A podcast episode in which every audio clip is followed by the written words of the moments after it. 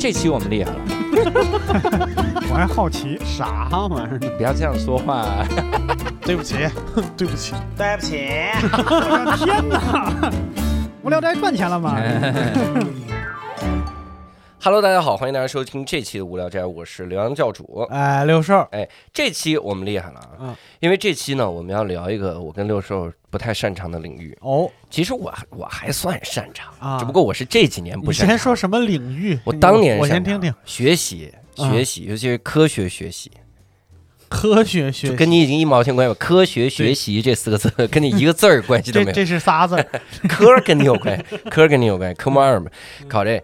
我当年理工科还行哈，哦，然后我们想聊一聊，就是这个学霸呀，尤其是怎么成为科学家哎，啊，我们来聊一聊学习。所以这一期是一个大家很长知识的这么一期。你你如果从头听到尾呢，可能我目测应该高考能提两百到三百分儿。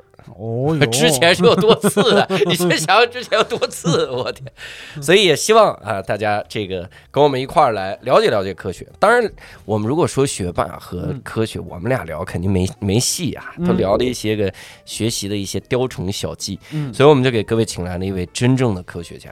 嗯，我们说是科学家，那人家人家这个职称啊，也不叫职称，叫嗯 title 就是科学家。哦，所以我们今天请到了中科院力学所的科学家，研究光学传感技术的黄博士。大家好，我是黄博士。哎，欢迎黄博，呃，黄 听口音不像黄渤，这是什么鬼？你 我们我们先给大家科普一下，为什么力学所会研究光学传感技术？这是嗯刚才六叔一直好奇的这个事儿。对，嗯、这个源于就是我们力学所呢是钱学森嗯老先生建立的。嗯。那么钱老回国的时候建立力学所的其实一个主要目的呢是为了中国造导弹。哦，啊、你既然造导弹了嘛，那你就要涉及到各种各样的控制啊，其呃光学制导啊一系列技术。那么当时呢，这个力学所呢就有了一部分光学的内容，嗯。所以保留在了今天呢，我们这个力学所还是有一部分做光学的。嗯，所以就召集了你们一堆导弹鬼，哎，你要把捣蛋鬼 这，你如果是这种烂梗，那我有一个我有一个烂梗，我憋了好久了。啊，你平时是光学传感技术吗？只学，你们真是无聊斋。对不起，咱们这烂梗斋，所以我们这次啊，请到黄博士，我们也是要来聊一聊啊，这个学霸、啊嗯如何能够制霸科学圈啊。当然，我们得先来回顾一下，就是我其实小时候，我不知道六兽小时候，人家问你将来想当什么，你说的是啥？反正我小时候经常就说我要当科学家。啊，对，你这不人生不同阶段嘛，我嗯从幼儿园到小学都是科学家，想当科学家，因为那个时候对科学家没概念，就觉得科学因家为穿白大褂儿就是科学家科，学家是吧？嗯然后后来我就我我是好像一直到我大学才意识到我当不了科学家，为啥呢？因为我实在学不明白，就是啊好多东西我太太难了，嗯所以得了解一下黄博士啊。你小时候，你小时候成长环境是什么样？您是哪儿人？甘肃兰州，甘肃兰州人。对那个那个小时候大概什么时候决定要当科学家？你要是决定的话，去年，去年才决定，要不就在这行干吧。那小时候呢，就是就是顺嘴那么一说嘛，真正自己将呃将来想干什么，我其实也不太确定。嗯然后最终让我走上这个科研这条不归路的呢，基本上是到了我读研究生的时候。哦，OK，然后就是因为我也是一个非典型的科学家，在我真正就是做出自己比较认为重要成果之前呢，我干过其他乱七八糟的事儿。嗯我以前比如说是本科毕业之后，我学的是本身是学力学的，本科毕业之后我教过英语。嗯啊！哎，对啊 一下子我们的人生路有一段重合。对，然后来北京之后呢，然后也给人写过这个专栏，哦然后搞过翻译，嗯然后到可能两千一零年左右的时候呢，就是莫名其妙的，然后都快被退学了，嗯做出来了自己的第一篇论文。嗯那一那一刻呢，然后知道我哦，可能是适合干这个的，才嗯正式决定说是要搞科研工作。哦，啊您小的时候学习好吗？呃，还行，嗯嗯，算是我们那个普通中学的前一前二吧。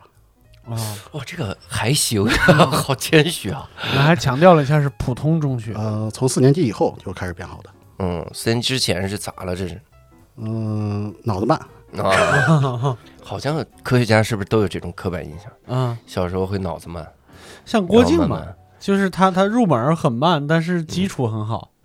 也可能是他跨维度，就是想的东西得到四年级，大家时代才能跟上。哦，小学一年级一直在用方程式，然后老师说你别老画这叉儿什么玩意儿的。那从小到大学习的这个过程，这一路有没有什么印象比较深刻的老师吗？嗯，有。呃，比如说好的老师的话，是嗯我初中的时候认识的一个数学老师。嗯然后他上课的时候呢，最大的一个特点是吧，两个小时的课，他基本上都有时候会扯淡扯一个小时。嗯，是一个新东方老师，在新东方上的。哦，我那个时候呢，因为我年纪比较大了，我那个时候的新东方还不存在。哦，嚯，对，然后那是一个教数学的老师，当时嗯他是在呃甘肃兰州，然后一中，嗯然后教重点班的一个老师。然后他的那个呃，首先一点，他的这个讲题的思路非常非常好。嗯其次一点呢，他其实在我的这个思维思维上的一些训练是，我觉得是呃比较印让我印象深刻的。嗯嗯，比如说，他最早的讲过一个波利亚的用了一个例子，嗯。是这个样子的，就是我想问一下二位啊，嗯。我不知道你们听没听过这件事儿，嗯。就是连玻利亚都没听过。呃，是一个数学家吧，数学教育家。嗯，OK，是这个样子的。现在这里头有一个空的壶，然后有一个水龙头，然后还有一个灶，然后现在我们要烧一壶水，那么就是先把这个壶接满水，嗯。然后放到炉子上，点开火，嗯。把水烧开。嗯。那么接下来，如果有一个这个壶里头已经灌满水了，嗯，然后你们去烧水的话，你们会怎么烧？我们会把它放到灶上，然后把火打开。嗯对，这是一个典型的普通人会这么烧水，但是一嗯个数学家不会这么烧水。嗯，他会怎么烧水呢？他那个例子是，他首先这个数学家会把这个壶嗯倒掉，嗯让它变成一个空的壶。嗯这样的话呢，现在这个新一个新的问题就变成了一个老的问题了，哦然后他就可以遵遵循上一步的方案，啊，这样来烧。水。啊，我听过类似的这样的这个例子，嗯对，啊，但我们小时候主要用来嘲讽 我们讽刺。我后来是想明白了，嗯人家之所以用这个，不是说数学家去烧水的时候真的用这么去烧，人家只是用这个例子让我们这些普通人明哎，白。你是多久之后想明白的？我是昨天，我昨天看提纲，我想明白了 这个问题，嗯所以他当时初中就给你们讲这些了，对啊。嗯，课一点没讲，呃，课其实也讲，但是实际上你后来的话，比如说我做真正做科研的时候，嗯呃，我们经常会遇到各种各种各样的新问题。那么嗯面对新问题的时候，实际上我觉得一个最有效的方法就是把它想办法转化成一个我们熟悉的老问题。嗯然后老问题我们是非常有经验的。嗯这个我觉得不仅是在数学上，甚至在其他生活中各个方面都有一对我这都有这样影响。嗯，有道理，我如果碰上这么个老师，我肯定也会在当时最起码能对数学或者是那些我不太感兴趣的学科嗯能能产生一些兴趣。嗯。嗯，我我好奇一个点，黄博士，你小时候有奥赛吗？有那你小时候就开始参加这些吗？呃尝试过参加，但是实际上考的分数很不理想。啊，啊，哎，但是不光是有奥数吧，对啊，也得有什么物理、化学之类的那些。对啊，对啊。嗯但是就是首先一点就是你做，我刚才说是我是个普通学校，然后嗯普通学校你考到第一名、第二名就可以了，啊啊，你周围没有什么太大的压力。那你所以说，然后呢，老师呢也会适当的把他们的教学进度会放慢一点。嗯所以说，其实，在那个情况下，你不太有特别大的动力和没有比较的话，你就不会有这个动力，然后去特别认真的对待这件事儿。嗯，但是那个时候你会经常看这些乱七八糟书，那个当然现在看的话，我觉得那个时候大多数是没看懂的。嗯。但是慢慢的有一些东西有印象之后呢，它会慢慢对我后面真正进行科研工作的时候有影响。嗯，哎，我小时候参加过奥赛，嗯。我也不叫参加奥赛，我们就是学奥数。嗯。小小学的时候，嗯。因为我那也是一个普通学校，我那都是烂学校，嗯。就把那些好学生凑凑了个班儿，然嗯后老师每天给你讲点数学题，就算鸡兔同笼，嗯嗯。几只脚几个什么，然后算那种嗯。你从火车站往单立人走，嗯。我从单立人往火车站走，嗯。然后说这个平均速度是多少多少，问最终跑了多少路，嗯。然后我们就小时候就算这个东西，嗯。然后一直算，我我印象特别深，因为我哥比我大。我算到六年级的时候，他已经开始学方程了。不是你这一个题算了几年？不是，嗨，我这奥数学了好几年。我到六年级的时候，他开始学方程了。嗯然后他就他就嘲笑我们学奥数，嗯他说你算这些东西干嘛？我就拿出我们数学老师经常说的，说培养数学思维嘛，嗯你数学思维很重要。他说数学思维根本不重要。嗯你看我在那儿假设一个 x，我全都能给你解了。嗯我说这么牛，我说那比如鸡兔同笼这题，嗯说这一共这个这个三十二个头，嗯然后一百多只脚，你你给我算算这个兔子几只什么的。嗯我哥就拿出 x 就开始算，就嗯 x 等于几怎么怎么样。他算出来呢，兔子是四十三点六只。然后我说，我当时看完了之后，我说数学思维很重要，数学思维太重要。我现在觉得你家的科学氛围很浓，我哥，俩人对着吹牛是吹方程，吹数学。哎呦。关键是三十三十多个头，然后我哥算出来吐了四十多只，我觉得这太牛逼。总之当时我我我那个时候印象很深。然后我们老师反正每天就带我们学这种奥林匹克数学啥的，嗯学这玩意儿。但我我初高中就再也没参与过了，因为那个那个就有点难了。嗯我到高中的时候学了一次奥奥赛化学，嗯我靠，那个题嗯太他娘难了。我我给我爸算，我爸是化学老师啊，嗯我爸也也也得算半天。嗯就里面很多东西那都是大学化学的内容，我爸多年教高中，他都有点忘了那个玩意儿。对，就是我，我现在给你一个形容，形容我化学有多差。嗯，你说化学难，我没概念。化学难难在英语，你得知道 CO 二是啥。这这嗨，对我我哎，这个我能理解，我就理解到这儿了。哎呦我天！那还有吗？像那样印象深刻老师，启迪你心智的老师？呃，启迪剩剩下的就是一些坏老师的事情。哦，那太好了，咱就喜欢听这个。呃，对，那坏老师的话呢，基本上就是我们那个时时代嘛，那个一一个坏老师，一个比比较典型的一个呃样子是一个什么呢？势利眼儿，嗯嗯。啊，对吧？势利眼，对对对。捧着好学生哈。嗯，呃，我后来学习好，他也不会太或者是太怎么捧着你，家家境好的学家境好哦，对对对，比如说那《夏洛特烦恼》里头说，我爸我的爸爸是区长，那那那种作文是吧？嗯。我的区长爸爸。对对对对，就 就那那种东西。那时候我小学的时候就经常看到这这种势利眼的老师，嗯。然后呢，他就是而且是，比如说小学的这些老师，他们有时候还经常，我觉得他教育上教育思路有问题，就是对孩子然后阴阳怪气。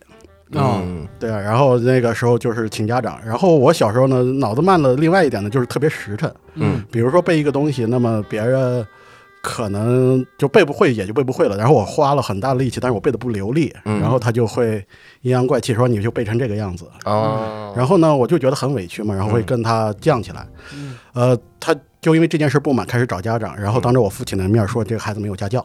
嗯。这是一个，我觉得是作为一个尤其呃小学的老师，他非常不应该说的一句话。你可能理解错了。他说我给你可以给你当家教，我一一个小时六十。呃，他是教语文的，然后然后我老呃我爷爷是呃学语文的，我小学的时候实际上是四年级之前我是语文好，嗯。四年级之后呢就是数学开始理跟科开始啊、对对对，跟、嗯。开始跟数学较劲儿了，嗯嗯。跟数学较劲儿之后呢，就慢慢这些东西就起来了。嗯，你小时候被请家长请过多少次？大概？嗯，有印象的其实主要的就是就是这一次，然后他反正是找完我爸找我妈，嗯然后嗯那最后最后实在不行的时候，我妈好像是给人买了几个方便面，反正那那个时候计划经济嘛，嗯，他有些东西中国人刚吃到方便面，哦，那个叫珠江方便面嗯那套东西，然后就是给他弄俩方便面，然后把这件事儿就是弄弄过去了。嗯，嗯，我经常在报纸上见到这种势利眼老师。就我那插一句，嗯我特别怀念那个一箱方便面就能解决问题的年代。你现在最好是方便面箱子里面包着钱，但现在不行了。现在因为教这这个这叫教师行为守则，嗯你考教师资格证的时候就规定，你一点礼都不能收，对你什么礼都不能收，你就收贺卡是可以的，对，你给老师口头的祝福是可以的。嗯，而且现在投诉渠道特别丰富。嗯，现在老师其实很难当。现在学生有手机嘛，能把老师拍下来，你你骂人都能拍下来。嗯我你六兽被请过家长吗？小时候？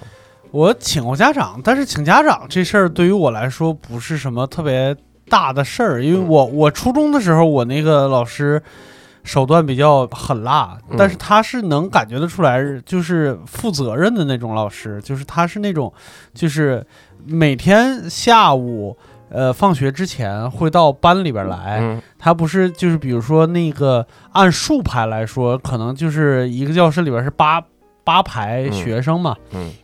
然后他就会指一排，就这一排，从第一个开始，你六点半让你爸给我打电话，嗯。第二个学生你你你你六点四十让你爸给我打电话，嗯，然后你六点五十给我打电话，就他他每天晚上都要跟家长聊天，聊到晚上八九点钟，相当于自己在家加班，就是嗯靠电话。家长付钱吗？是心理咨询，你你爸排六点五十，最近加班累吧？这是对。所以教家长这个事儿，就在我初中的时候，这个事儿就不存在，就是他，因为他经常和家里边人沟通。嗯。啊、就是我们就他那个那个状态已经到，就是我们都开始心疼他了，就是不我我你你每天晚上都得九点多才能下班，嗯。然后他也不会跟你说说你孩子最最近在家捣什么乱什么之类，他也就了解情况什么的。嗯。我我特别讨厌的，我第一批讨厌的老师在小学，就是这一嗯批老师给我的感觉是，嗯，就他自己没什么见识，嗯。然后他会，就是他他他不喜欢未知的东西嗯啊，就比如说，因为我我家里边就我姥姥是上海人。所以就是我我在两种北方语境和南方语境里边一起长大的。我小学的时候写那种看图说话的时候，比如说嗯扶一个老奶奶过马路，嗯小时候喜欢标新立异，你知道吧？嗯嗯就是里边所有的老奶奶写的全是老妈妈 哎哦，就这么标新啊？啊。这个在南方语境里边写老干妈啊会更比较。在南方语境里边比较容易理解，并且嗯那个时候我相信影视就是影视剧啊什么之类的也有这么叫的，嗯但是这个老师就非常的。呃，严厉的就当着全班那时候七八十个人，就是批评我，就是他认为我不会写“奶”这个字儿，哦，然后我就当时就很很很难受，你以后就写嗯。我扶老奶妈过过马路。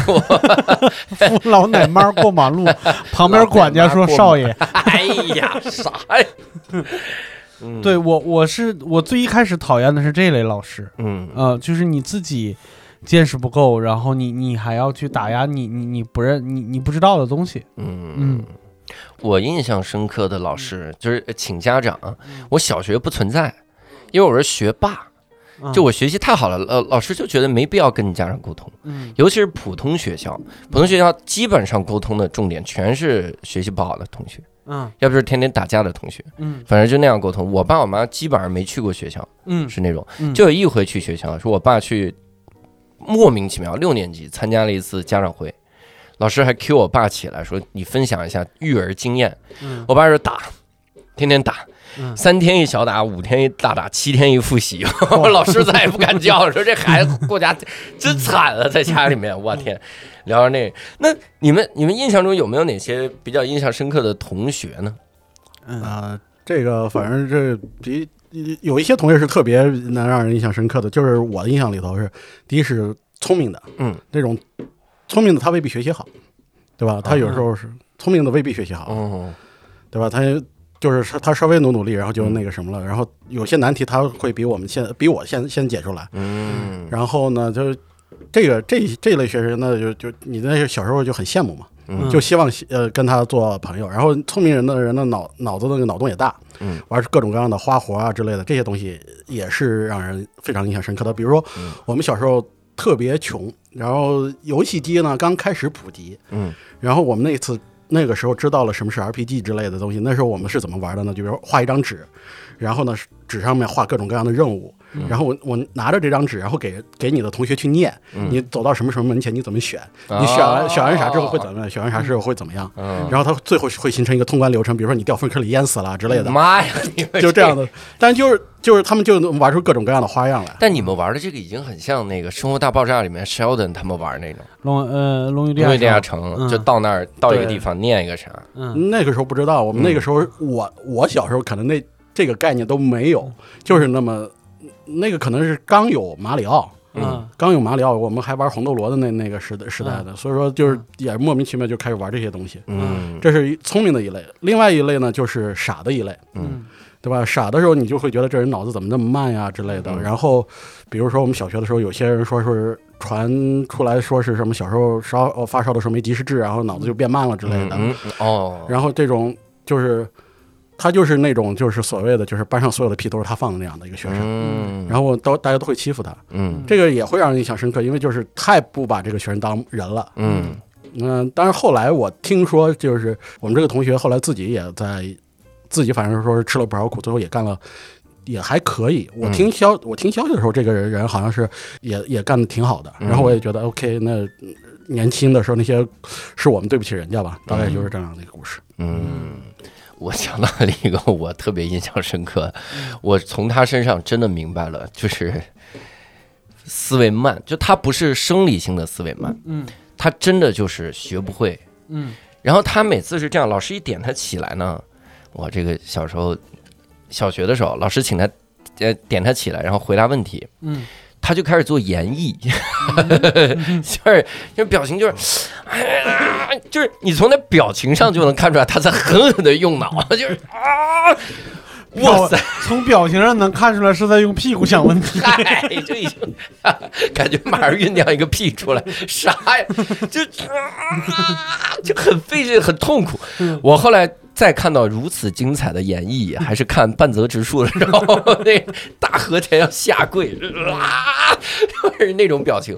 这个同学我，我后来在想，他可能就是通过苦练演绎来回避什么，就是就是学习啥的。嗯因为他如果真的学习那么痛苦，他他下来就写写作业问问问题呗，啊然后他下他台底下可开心了，嗯。就课下跟我玩儿乐啊开心，但一上课老师一问问题，呀，就脑子要烧掉那个样子，嗯。我印象太深了，我天！嗯。那你们小时候有没有哪个就是看到哪个同学觉得这是我努努力的比学赶帮超的目标啥的，或者看到一个同学觉得他学习方法特别好，向他学习之类的？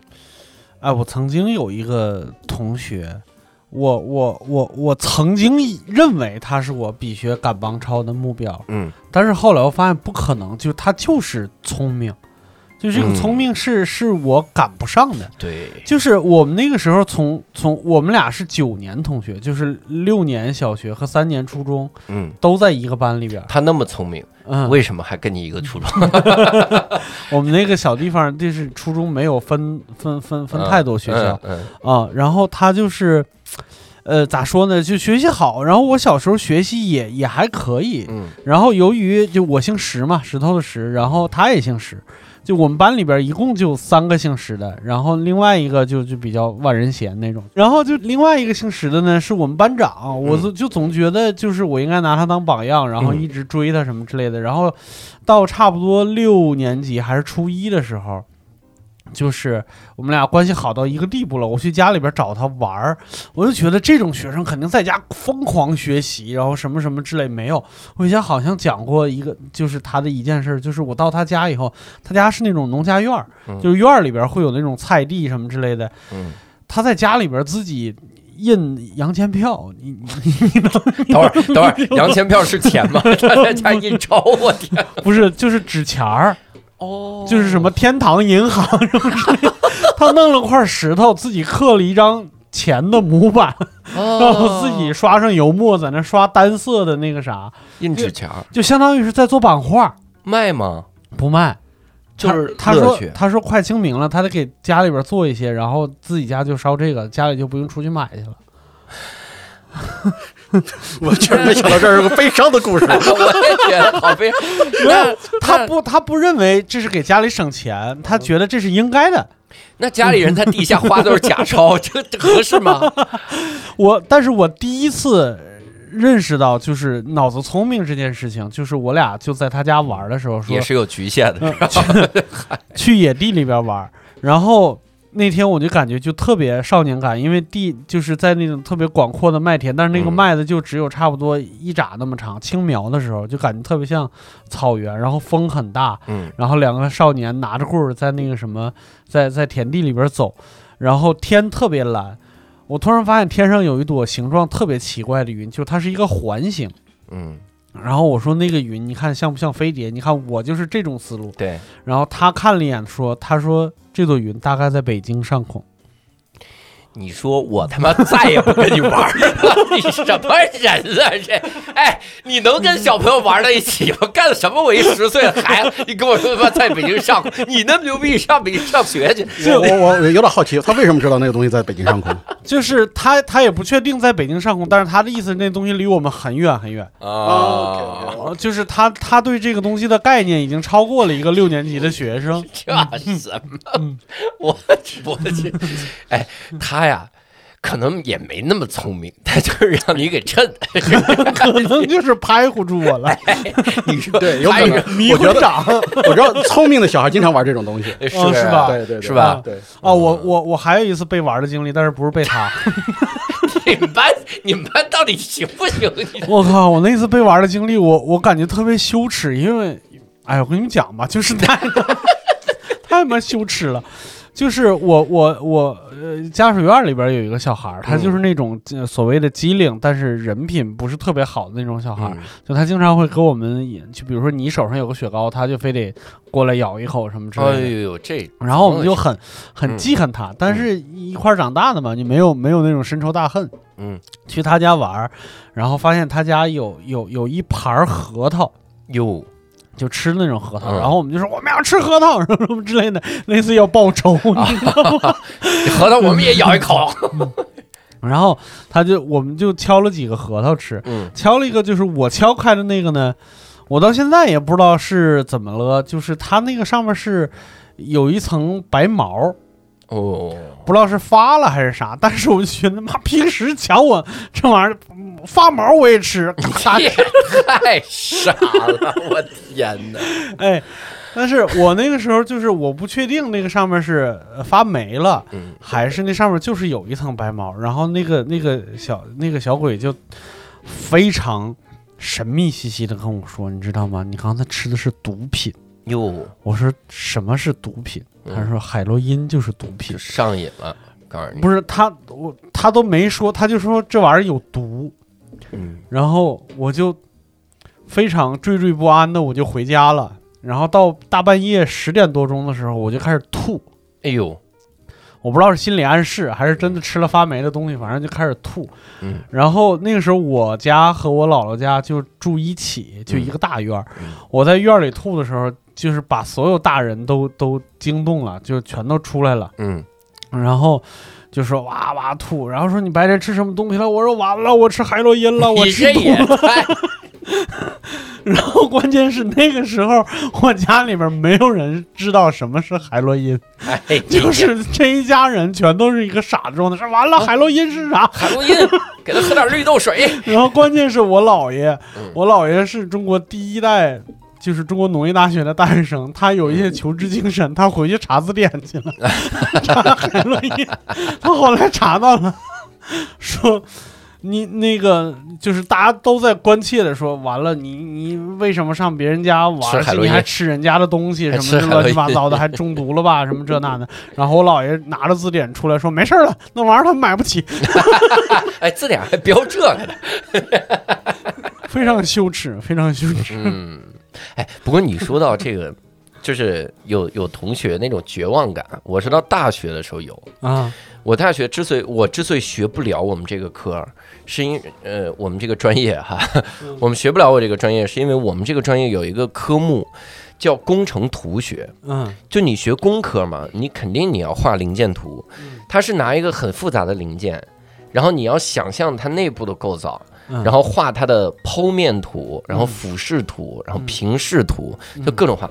我空间想象力是零。嗯。我高考的时候，我们老师就是那立体几何题嘛，不是还有一个十二分的题嘛？嗯。然后我们老师就告诉我一件事儿，说这个题你以后哦，啊他不是不是告诉我，我是刷一个教辅书刷着的，嗯。上面就说说空间立体几何题，有聪明的学生能够想象它这个全等啊还是什么的，嗯如果没有空间想象能力的人，就只列坐标轴。我就每次把它拆解成，我说这个点是什么六点三点二，然后这个点是什么什么，我就硬是用数字算这种题，我就嗯我我我特别痛苦。然后我到大学的时候，我学那个极为痛苦，我画那个零件图，我怎么都画不出来。嗯那科真过得太痛苦了。但我有同学就是那种你给他看一眼零件，他立刻能想象里面是什么样，脑子里边有个记忆脑子里面有记忆宫殿。你真的就是那个时候极为绝望，嗯因为你不知道该怎么努力，这东西你没法努，你想象不出来。嗯我甚至我当时都想买本书，就是想象力训练，想象这种东西，嗯想不出来。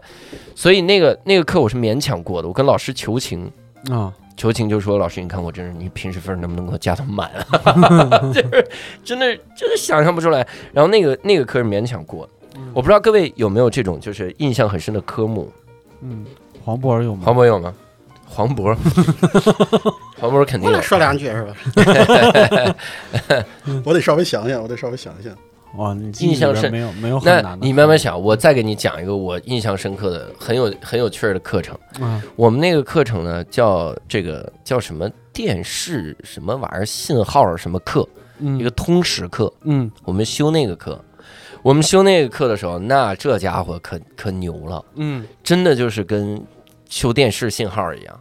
嗯我本来以为它是一个什么采编播的这么一个技术，去了之后你发现你是做那个那个工程的那一部分，嗯就是你背后插那个插那个插各种线。啊说同学们，你看我们插完了这几个线，它的这个图上有波纹，嗯，你的怎么没有啊？因为你肯定插错了，然后我们就每次就你在那儿得先插插销。先插插销，你开关没开，嗯你得有块屏幕吧？你把屏幕砸碎了没有波纹？我们也上了好多这种课，啊然后我还上过那种很有启迪的课。嗯哎，我我印象最深的还是我大学的珠宝鉴定、珠宝鉴赏课。啊珠宝鉴赏课老师就是也不可能给孩子们拿真珠宝出来，嗯而且是个通识课，几百人，嗯所以老师就放图片，啊你看这就是真玛瑙。嗯我们这记住，这就是假玛瑙。嗯，OK，就这么上课，每天就这么上。我说这玩意儿，这也学不着啥呀！我天哪！我现在想起来一个课，这个课呢实际上是是就是学理工科的都学过，是吧？基本上一开始是个噩梦的课，叫是线性代数，哎呦，你听不懂对吧？嗯，对，线线性代数真的，线线这个字我听懂了。线性代数真的就跟那个插插那个插销似的。这嗯这个数你得轮番乘仨放到这一数列，那个数轮番乘仨再放到这一溜，先横着乘放到竖的一列。哎呀，我他娘的！对，线性代数这个课呢，实际上本质上非常简单，它其实就是告诉你，我们小时候写过二元一次方程，然后呃，线性代数它其实如果合理的讲法，它应该是说是，如果我们是二元一次会解了，三元一次该怎么解，四元一次、多元一次方程怎么解？它从解方程开始讲的话，嗯会比较容易，就是让学生去理解这件事儿是在干嘛。嗯但是呢，中国中国教材不知道因为什么毛病呢，就是一开始就讲行列式，嗯。行列式那那那那套东西，就是说你解方程，然后用这样一套公式，这样一套表示，你就能把这个方程解了。嗯。然后呢，那个占了大量的一个我们的学习的时间和时长，但是实际上一点用没有。嗯，到未来你，因为它计算量特别大，嗯。你这未来的时候，比如说我们工程上的确也会涉及到大量解多元一次方程组的问题，嗯。也不会用那个方式来解，我们就是用什么高斯消去的那套东西来解。嗯，我就当时在我出我第一次学这个课的时候，我觉得这在干嘛？然后虽然我那门课也过了，但是我就觉得很不爽。嗯后来我们那个年代的时候，MIT 开始上线它的那个他们的那个课程，就上放到网上了。我们那个时候看在国内就可以看，那个时候也不需要科学上网这样的方式。嗯然后呢，我们就看到了那个 MIT 的线性代数课程，嗯那个人是呃 J L 呃 J Albert Strong 那个那个科学家，然后他是搞计算科学的，上课第一讲。就开始讲是怎么样解方程组，然后他讲行列，到后来讲行列式的时候，他说计算量是怎么样的问题，他把所有的非常抽象的概念讲得非常具体。嗯然后呢，就是后来的时候，我后来听说是清华基本上把他那一套课程就引进来了，用他的那个教材来讲。嗯然后我觉得那是我第一次觉得哦，呃，世界顶级的高等学府是怎样讲东西的。嗯然后那本书，而我对那个课程的印象非常好，然后就四处想找那样，那个时候还没有引进教材，嗯我就想去找这样的教材去拿去找。结果我发觉呢，就是我在我们学学校里头比较老的时候，八十年代的时候呢，中国其实当时是南开大学校长好呃翻译过教材，但是翻的一塌糊涂，但是嗯基本上思路就有。嗯。嗯然后我就觉得，哎，南南开大学真牛逼。嗯。最后我知道呢，翻译这本教材那个校长呢是个院士，后来进监狱了，啊，就是因为翻的不好啊，好像 好像是严重。财财财经财财政上的一些问题吧。啊！对。哇塞，你说到数学，我想到我一个老师，嗯。我我大学的一个数学老师，常微分的一个老师，嗯。那老师真厉害，就是常微分这个课我还重修了一次，我才选的他的课，嗯，因为第一遍那哦，个常微分是学科名是吗？学学科名啊，他们叫常微分我以，为是常老师。常老师，常老师很厉害，他这课，因为常微分，常微分是一个很讲究各种计算的这么一个事儿，嗯然后他会教你很多的计算的技巧。我第一我第一次学的时候，那个老师就是这一章我们来学什么样的常微分，嗯他可以用这种方法来解。嗯然后第二章我们用什么方法来解？嗯然后每每周还给你复习一下，你看我们上周学的这个，上周学的这个，然后我们是不是复习复习这几个方法？别忘了怎么怎么样。嗯我真是记不住，而且我判断不出来这个题到底应该怎么做，用哪种方法来解。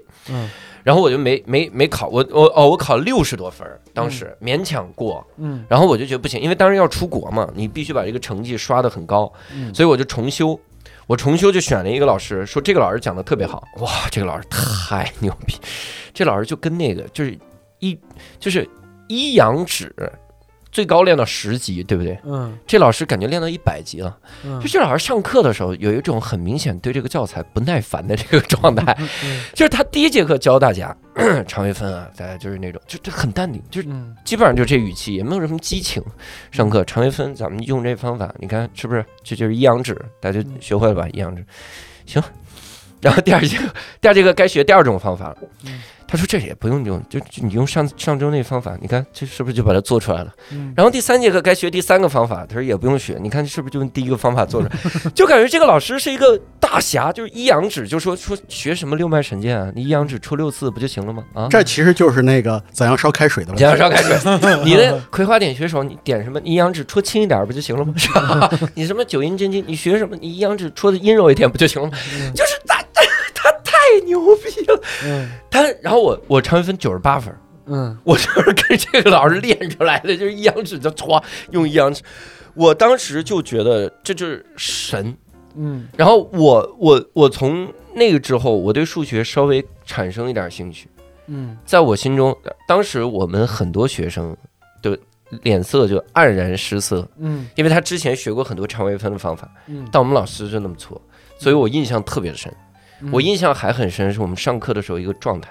我到大学的时候，我是到大学的时候才知道，我高中的时候很多同学用的那个计算器有多牛逼。哦你想，我都大学，我没看出来用的。嗯我们我们首先我们小的时候用个文曲星，嗯这就是已经很很高级的哦，学习中的爱马仕那感觉了。嗯，但我们多半是用文曲星玩贪吃的，什么消除那玩意儿。我们那还有推箱子的。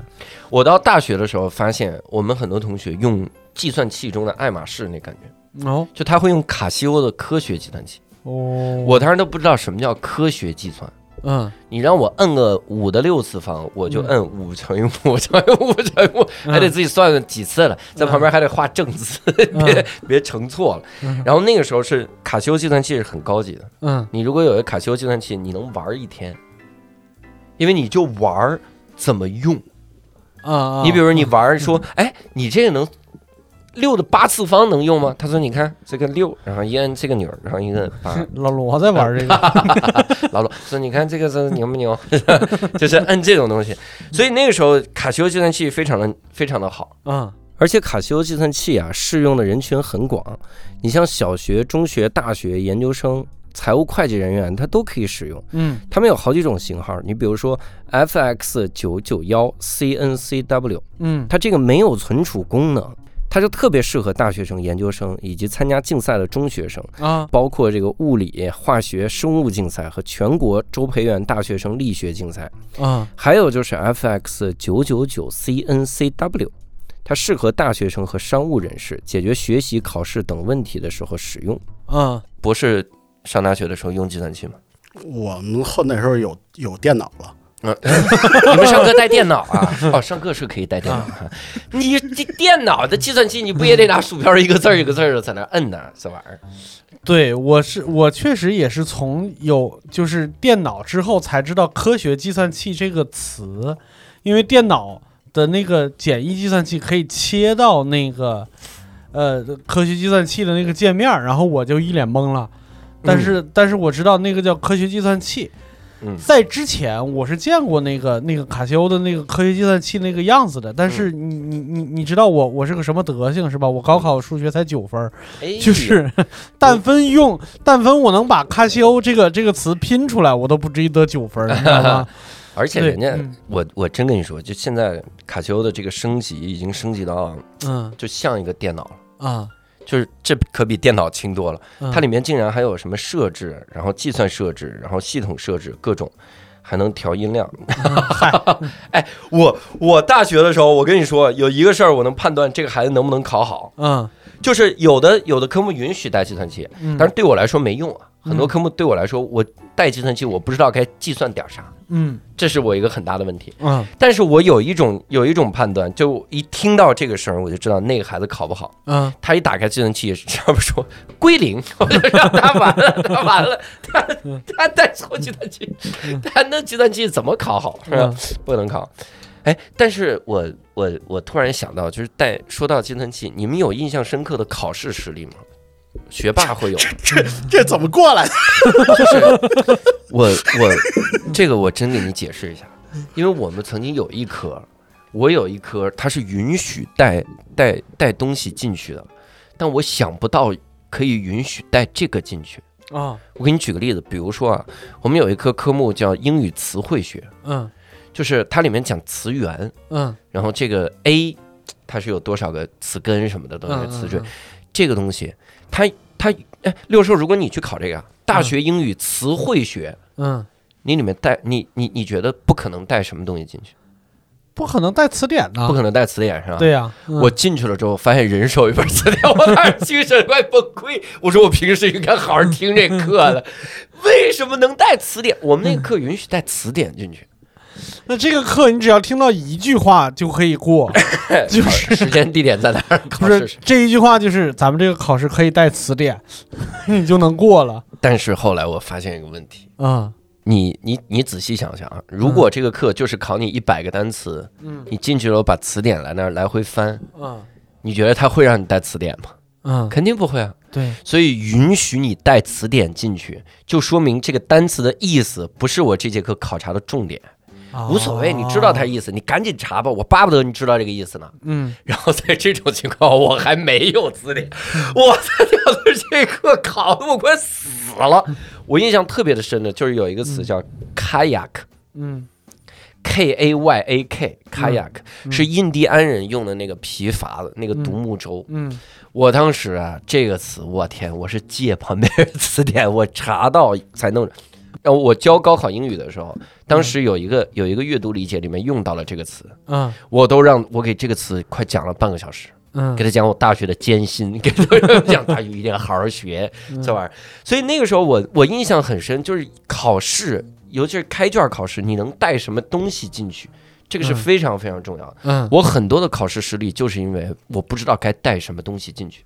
哦大学语文，嗯老师说开卷，你你带什么进去？我不知道带啥呀，我我带点啥呢？嗯我这这不知道，所以那个时候压力很大。博士有吗？你你有这种？有因为我想过，那就是那个我考研的时候，然后数学好像是一百五十分题，然后我考的刚刚刚及格，啊。然后一百五及格九十分，对啊，就是刚刚及格，然后当时去联系导师嘛，然后就觉得导师就觉得你的这个数学太差了，嗯。嗯。然后就当然和我们那个当时我们力学所实际上是过了国家线，你就能参加复试，嗯。然后我复试的英语就是拿了第一，然后也就最后被招进去了。嗯。嗯，当时反正就是数学就考得很差很差劲嘛。但是后来你我真正发觉，我其实我做科研的时候是，嗯尤其是我写出来的论文，就是会有有大量的数学公式，嗯就是说本身我们是一个实实验为主导的一个学呃方向，嗯但是实际上在我这里头的话，会有很强的一些物理和公式的东西在里头。嗯所以说，其实就是考试有时候失利也就那么回事吧，没那么重要。嗯。OK。六兽考试实力就是高考，高考以及所有重要的考试。对，基本上每一次重要考试都有非常重大的决策性问题。打个比方说，我在考专升本的时候，对，你们讲的都是考研，嗯看我考专升本，比你们多多一个字儿。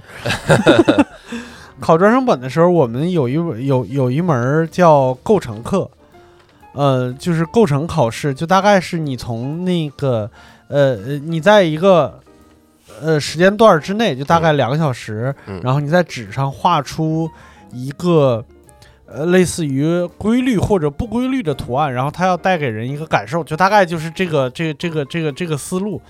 然后那一段时间呢，就是呃零五年年底，零六年年初，大概是那样吧，嗯还是零五年年初，具体我忘了。嗯，那是一个非常关键的节点，就是是郭德纲人生的一个非常关键节点，就是他那那个时候开始走红，嗯，他对我的影响非常之大，然后每天 你学习就不好，每天都在听，然后我就其实我还是觉得我当时想法其实是没错的，但是稍微有点超脱，我就觉得，呃，用就文字也是一种激励。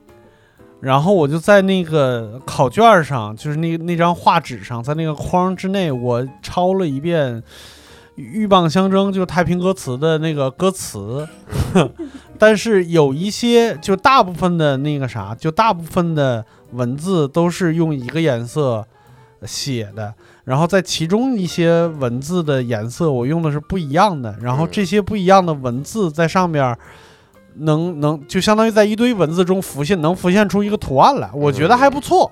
嗯。说实话，但是那个是重大决策性失误，就那一门我考的最差，那好像是六十分的卷子，我可能得了二十多分儿。啊，就是我可能就是就是老师觉得那不叫个玩意儿什么之类的，嗯我稍微有一个问题啊，嗯就是太平歌词里头，它里头有些是虚词，你嗯那个也写了，什么格了蹦儿 呃，隔了蹦儿还真写了，就蛤蜊的蛤，啊，然后扔我忘了，葛朗我写的是朗，口字边的那个朗。可能是因为这个原因不给你高分。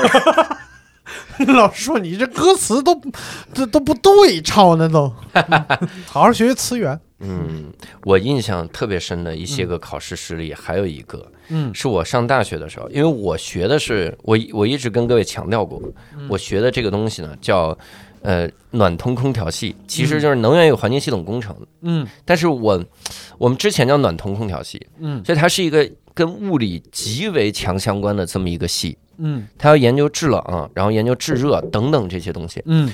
我上大学的时候有打破了一个偏见，因为我以前一直以为考数学或者考物理是不能带计算器进去的，计算能力是一个学生必备的一个能力，啊。不能带。但那个时候我明白很多科目是可以带进去，啊，比如说呢？比如工程热力学，我大学学的工程热力学，啊。然后考那个考试的时候带进去。嗯，那是我人生第一次知道，带计算器也存在不会摁的这种情况，就是你不知道 该算点啥。我用它算什么呢？平时没有刻意练习过。我算什么呢？拿它 就是嗯，算算我的寿命，剩余寿命，算那。然后我我我给各位稍微科普一下啊，你看我这手里有一份材料，嗯这份材料就是很多大学考试或者是考研，它哪些科目哪些大学是允许带计算器的。嗯而且你听人家这个这个东西啊，有的是允许带计算器，有的是需要携带计算器，所以就是必须的？你听听需要携携带计算器的是啥啊？嗯比如吉林大学工程热力学需要携带携带这个，嗯。再比如说河北工业大学工程热力学我学过，嗯。流体力学我学过，嗯。然后底下比如什么这个结构力学我学过啊，这个工程流体力学我学过，我大家都学的全是必须携带计算器，但我 必须携带，我不知道应该我摁点啥，嗯。完全不知道。有很多，你看我们这一整整一张纸，有的是必须携带计算器。有的是必须携带无记忆存储功能计算器，比如说长春理工大学材料力学和量子力学，这就是必须使用无记忆存储功能的计算器。啊还有的是可以使用计算器，嗯，比如东北大学材料力学，嗯它是你可以使用计算器。还有的是是这样的，就是允许你携带啊无存储功能的计算器，嗯。比如什么中国海洋大学水力学、什么结结构力学、热工学、工程热力学啊，基本都是，可听起来都像是物理的。对对对，嗯。基本上都是物理，因为嗯。物理尤其是这个热物理啊，啊。它处理的这个数啊，你要用手算，你这玩意儿计算量误差很大是吧？啊，误差很大。啊。我稍微纠正一下子，这个里头其实大多数不是不应该叫物理，应该是工程。哦，工程。哦，对对，因为因为比如说是这个样子的，我自己是本呃是工程力学专业的，嗯。然后呢，我当时那个本科时候学的那工程力学呢是美国教材，嗯。美国的教材考试的时候是允许要带计算器的。嗯。嗯原因很简单，他们那个我们那个工程力学那个教材里头，它很多是实际的工程问题。嗯。那个时候呢，实际上在实际工程中是不会那么巧的数的。嗯。那而实际上在物理里头，因为有时候考试，中国我就是为了呃呃让你们这个考的时候说简便计算，嗯他会把这些数设的比较简单，最后会凑凑一个整数。嗯，但是你真正你在工程上这件事是不存在的。嗯你看的那些工程热物理啊之类的东西，那就是现实生活中嗯没有一个东西就是一二，它经常是几点几几几。啊，对，嗯它的边长是六，不存在这种东西，不存在这个东西。明白了。嗯，嗯所以它必须去，而且我我我记得我在节目里也说过，我们经常算出来那个结果啊，嗯，就是是个区间，啊就是这个这个范围是多少，嗯它的这个什么东西在什么什么乘十的九次方到什么什么乘以十的十三次方之间。我说这区间也太大了，咋？这是个啥区间啊？这跨着量级的区间太奇怪了。有点四有点大，所以我们反反正我们经常是这种，它不用计算器啊，你真的是太痛苦了，特别的痛苦，嗯所以它得是用计算器。所以，哎，正如我刚才说的，你说卡西欧这个 FX 九九九 CW 计计算器，因为它是没有这个存储功能的，嗯所以相当于很多考试都可以带进去。嗯而且你你大部分的是，以前我们经常说美国人老用计算器嘛，说什么乘二乘八，掏出个计算器算一算。中国学生说十六，美国人说这科学的事儿怎么能胡猜呢？然后到这个计算器测。嗯，但是人家其实很多时候是希望把更多的精力放在思思想上、思路上，思路上，嗯不要放在纯粹的计算上。嗯，嗯。那你做题的时候，你要想的是我该如何安排这几件事儿，而不是说这个地方它到底是六点三还是六点七五，嗯，这个事儿交给计算器来做。好钢用在刀刃上，好钢用在刀刃上啊，嗯。但是前提是你会用计算器，你得知道算哪个数。也就是这个这个我是摁六点三乘六点八 还是加六点八？就是在我真的我靠，我当时真的很很希望我在考场上那个计算器有贪吃蛇功能。嗨，好歹能，好歹能玩一玩啊！这玩意儿是希望是这样，所以我们继续来聊一聊啊。这个得问问黄博士，那你你在整个的准备考试、考研或者是科学家日常的工作中，现在你们遇到的困难会是哪种？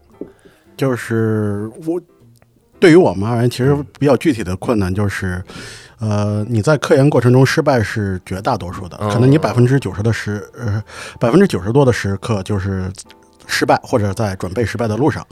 这个是这个失败指的是啥？就光学传感，它还呃，因为你比如做实验，嗯实际上实验这个实是应该是叫做是言字旁那个试验，对吧？啊试验，对，因为你比如说老板也好，或者怎样，你想的非常好。嗯但你真正去做的时候，会有各种各样的一个复杂的东西，它有各种各样的细节，会影响你的结果。嗯呃，其中就是你有，如果你一时半会儿你找不到那个最关键的因素在哪的时候，嗯那你就得不同不断的去试。这一，因为你没找到那个关键因素，你试的结果大大概率还是是错误的，嗯，不会有任何结果。嗯那么这个时候你就得想办法，就是那个时候就是就考，我觉得是考这些科学家们，他第一是考经验。嗯，就是这件这种问题我处理多了，它的大概的问题在哪，我们去看那个问题。嗯另外一个，我觉得就是考这个人的一个联想能力。嗯联想能力，我觉得一个好，从我个人的经历来讲的话，一个好的呃科技工作者，嗯他是应该是个杂家。嗯杂家他就是东西，他就看的越多，然后他有时候就觉得这个问题，他可能从其他地方能借鉴借鉴一些东西过来，然后来去帮助我们的科研。嗯这件事实际上我是觉得是对会比较有可能帮助我们把这个问题来解决的。嗯我觉得就是一些比较重要的科学突破，就是一些往往是本身不是从就是这个学科本身出发的，嗯它一定是从其他地方来的。嗯。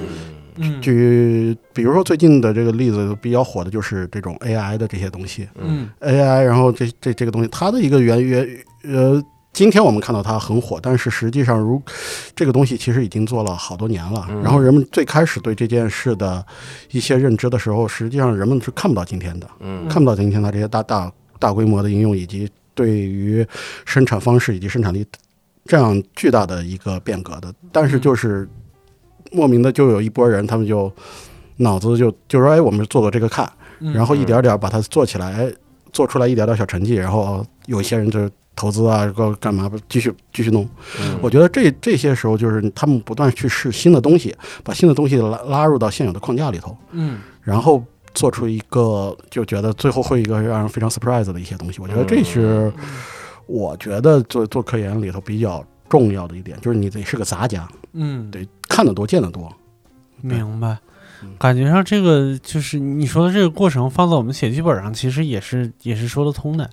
你写剧本的时候，通常是脑子里边有一个画面或者有一个故事模型，然后我们在就是做这个工作的时候，就是最常说的一句话就是推不动了，嗯或者是推不通了。这个时候，如果能找到问题在哪儿，是比较重要的。嗯但是难就难在，其实就是不是怎么用计算器的问题，而是在哪儿用计算器的问题。就是你找了半天，就是天，我那问题，你找了半天，你觉得这个东西没推通，是因为服装出了问题，那可能就就大概率是是是不对劲的。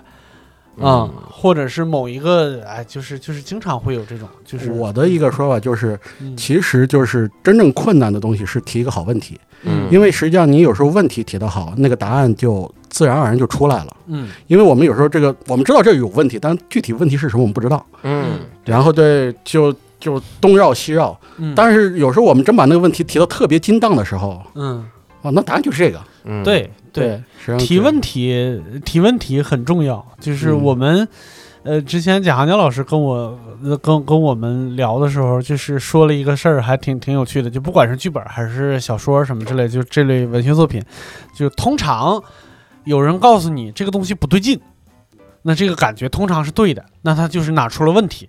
但是有人告诉你，你这个东西哪儿哪儿哪儿不对劲，那这个一般是不对的。对那你你遇到这些困难的时候，如果因为你比如如果考试啊，考试里遇到困难，我们还能想想说这个这个换个计算器，我买个卡西欧的。嗯你说科研生活中遇到困难，那那怎么克服？这心态咋调整？嗯，我做了做了俩月实验，全失败，那这个我我最近的一个工作做了有几年的，都在失败。